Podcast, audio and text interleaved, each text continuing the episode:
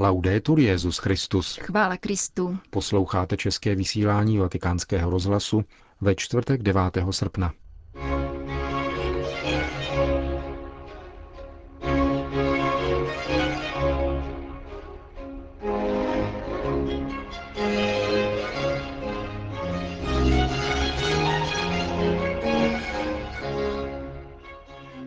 Po zprávách naší rozhlasové stanice vám dnes přečteme přednášku Josefa Ratzingera z roku 1958, nazvanou Na cestě k malému stárci.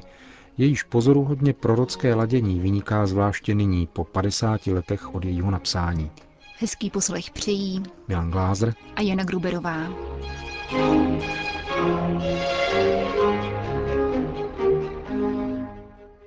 Zprávy vatikánského rozhlasu. Vatikán. Přesně před 70 lety 9. srpna 1942 zemřela v plynové komoře v Auschwitz svatá Terezie Benedikta od kříže, vlastním jménem Edith Stein, filozofka a karmelitka. Církev dnes slaví liturgickou památku této světice, kterou Jan Pavel II. kanonizoval a posléze prohlásil za patronku Evropy spolu se svatou Brigitou Švédskou a svatou Kateřinou ze Sieny. Tato německá židovka, která pod dojmem četby životopisu svaté Terezie z Avily konvertovala na katolickou víru, je výraznou osobností charakterizující bouřlivé dějiny 20. století. Svět je v plamenech, boj mezi Kristem a Antikristem je otevřený a zavilý. Proto rozhodneš-li se pro Krista, může po tobě být žádána i oběť vlastního života. Napsala Edith Stein v temnotách totalitarismu. Benedikt XVI. citoval před dvěma roky slova, která napsala v roce 1938 v Kolínském Karmelu. Dnes chápu, co znamená být nevěstou pánovou ve znamení kříže. Třeba, že to nelze nikdy pochopit úplně, protože je to tajemství. Čím více se kolem nás stahují temnoty, tím více musíme otevírat srdce světlu, které přichází z hůry. Spolu s Edith Stein zemřela také její rodná sestra Róza, která nalezla úkryt u své starší sestry v jednom klášteře v Holandsku. Odvezli je spolu s třemi stovkami dalších řeholníků a řeholnic židovského původu, kteří se ukryli v tamnějších klášterech po okupaci nacistickými vojsky. Razie nacistů ve všech holandských klášterech nastoupila jako odpověď na pastýřský list tamnějších biskupů, kteří se mocnými slovy zastali pro následovaných židů. Vatikán. Fakt rostoucího pronásledování křesťanů v Africe i jinde ve světě bývá předmětem zájmu většinou jen křesťanských médií. Zajímavou reflexi o persekuci křesťanů podal kardinál Petr Kodvo Apia Turkson, který má o věci přehled jednak z titulu předsedy Papežské rady Justícia et Pax a jednak jako rodilý Afričan. Pochází totiž z Ghany. Vatikánskému deníku Osservatore Romano na toto téma řekl. Něco pravdy na tom je, že křesťané jsou let kde vystaveni násilí, někdy fyzickému, někdy jen psychologickému. Důvodem je určitě to, kým křesťan je. Víra, hledisko, ze kterého sleduje dění ve světě, životní styl, který má charakteristickou identitu. Naši očerňovatelé říkají, že patříme do středověku, do minulosti. Třeba, že to potom nijak nedokazují. Jsou křesťané citlivým cílem, protože jsou bezbraní a lze je snadno napadat, na to je těžké odpovědět. Pravdou je, že v mnoha částech světa, zvláště v Africe, jsou naše kostely postaveny ne právě v místech, kde je velká hustota obyvatelstva. Spíše jsou budovány poblíž misijních center a far. Křesťané se musí vydávat na cesty, někdy i na poměrně dlouhé poutě, aby se k ním dostali. Naproti tomu muslimské mešity jsou vždy na frekventovaných místech, mezi věřícími. Pravděpodobně jsme tedy i z tohoto hlediska bezbranější. Chtěl bych však říci, že povinnost bránit se není součástí našeho náboženství. Věříme v Boha, který nepotřebuje být chráněn. Potřebuje být jenom poznáván, milován a dosvědčován. Naše příslušnost k církvi se neživí myšlenkami na to, jak se ubránit, či jak vnutit naši bohoslužbu druhým. Myslíme jenom na to, jak vydat svědectví Bohu. Jiní mají možná trochu jiný přístup. Domnívají se, že náboženství je něco, co je třeba chránit, že svého Boha musí chránit. Nikoli toto vůbec není naše chápání víry, naše poslání. Sociální struktury církve jsou pro lidi a mezi lidmi bez jakéhokoliv předchozího třídění. Žijeme každodennost mezi lidmi, abychom dávali naději, předávali poselství lásky, poselství Boha. Když se máme modlit společně, činíme to zvláště v Africe poněkud v ústraní, abychom nerušili.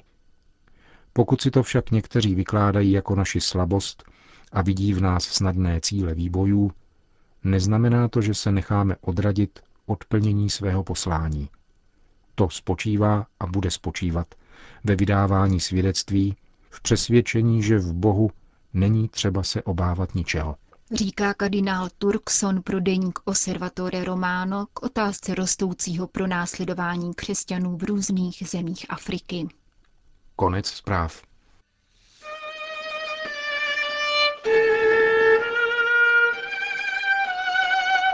Na cestě k malému stárci, to je název přednášky Josefa Ratzingera z roku 1958. Dnes, tedy půl století od jejího napsání, dobře vyniká její pozoruhodně prorocké ladění. Nyní si můžete vyslechnout její první část.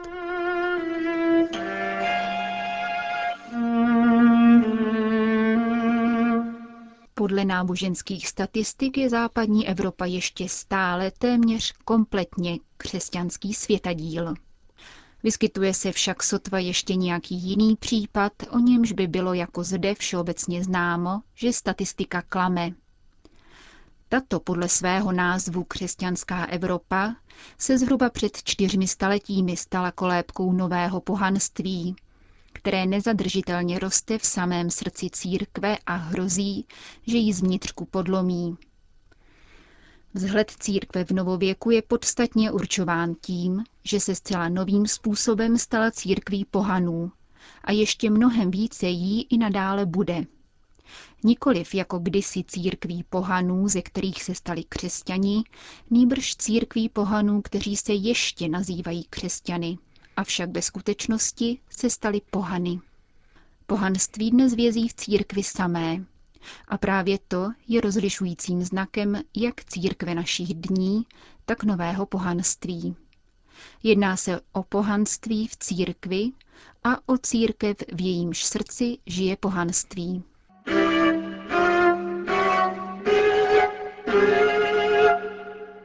Dnešní člověk, který může předpokládat bezbožnost svého souseda jako něco zcela normálního.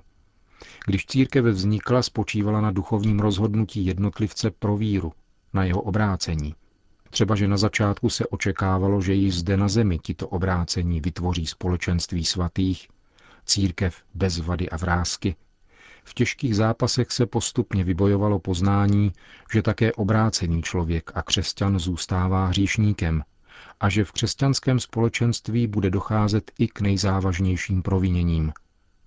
Avšak přestože takto křesťan nebyl vnímán jako morálně dokonalý a společenství svatých v tomto smyslu zůstávalo stále nehotové, přeci existovala jedna základní společná vlastnost. Církev byla společenství přesvědčených lidí, kteří podstoupili určité duchovní rozhodnutí, jimž se odlišovali ode všech ostatních, kteří se tomuto rozhodnutí bránili. Ve středověku se tento rys již změnil, neboť církev a svět se stotožnili. Být křesťanem tak již nebylo v zásadě vlastní rozhodnutí, nýbrž politicko-kulturní předurčenost.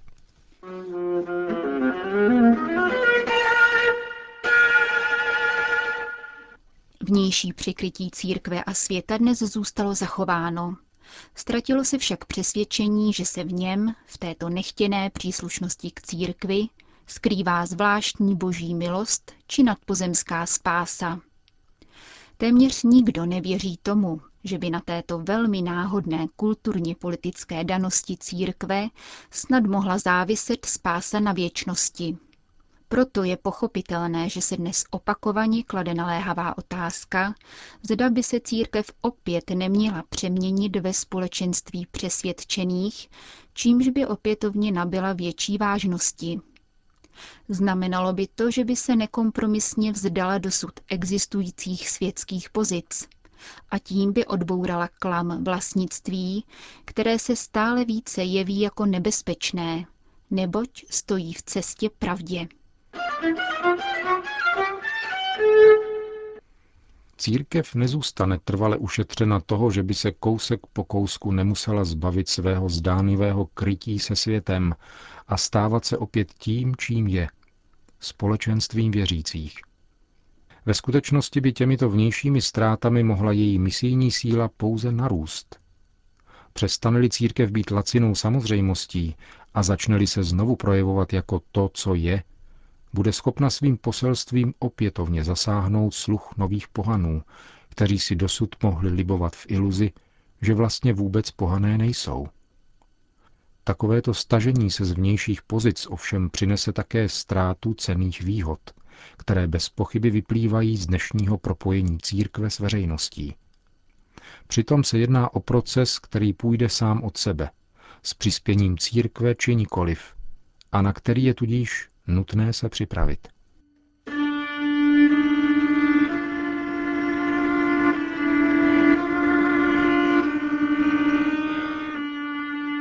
Úhrnem vzato je třeba při tomto nutném vývoji od světštění církve přesně oddělit tři roviny. Rovinu sakramentální, rovinu hlásání víry a rovinu osobního lidského vztahu věřících s nevěřícími. Úroveň sakramentální, již kdysi vymezovala disciplína arkání, je vlastní vnitřní podstatou církve. Musí být opět jasno v tom, že svátosti bez víry nemají smysl. Církev zde bude muset postupně opustit dosavadní akční rádius, který je sebeklamem a zároveň podváděním lidí. Čím více tu církev vymezí sebe sama a odliší své křesťanství, byť by to vedlo k utvoření malého státce, tím realističtěji bude moci a bude muset rozpoznat svůj úkol na druhé rovině, rovině zvěstování víry.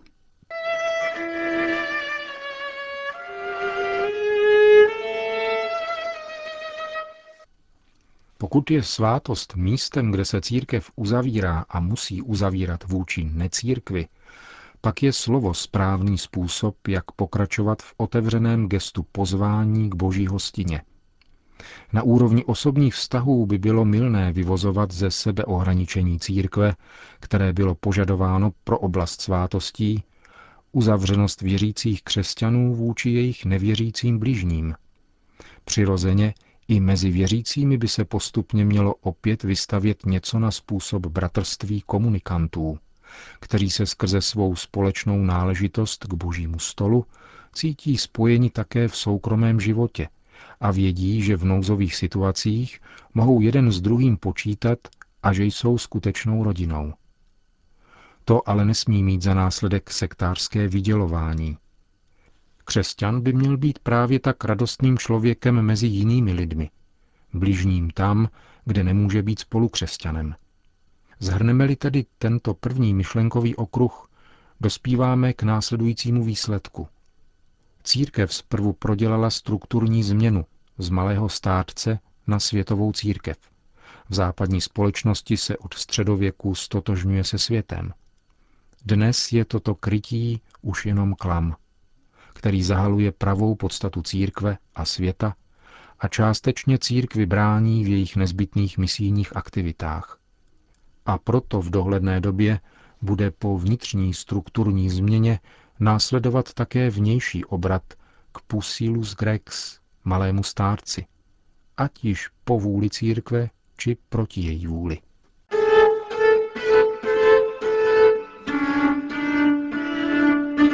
Slyšeli jste první část přednášky Josefa Ratzingera napsané roku 1958. Druhý a závěrečný díl přineseme za týden v našem čtvrtečním večerním vysílání. Končíme české vysílání vatikánského rozhlasu. Chvála Kristu. Laudetur Jezus Christus. thank you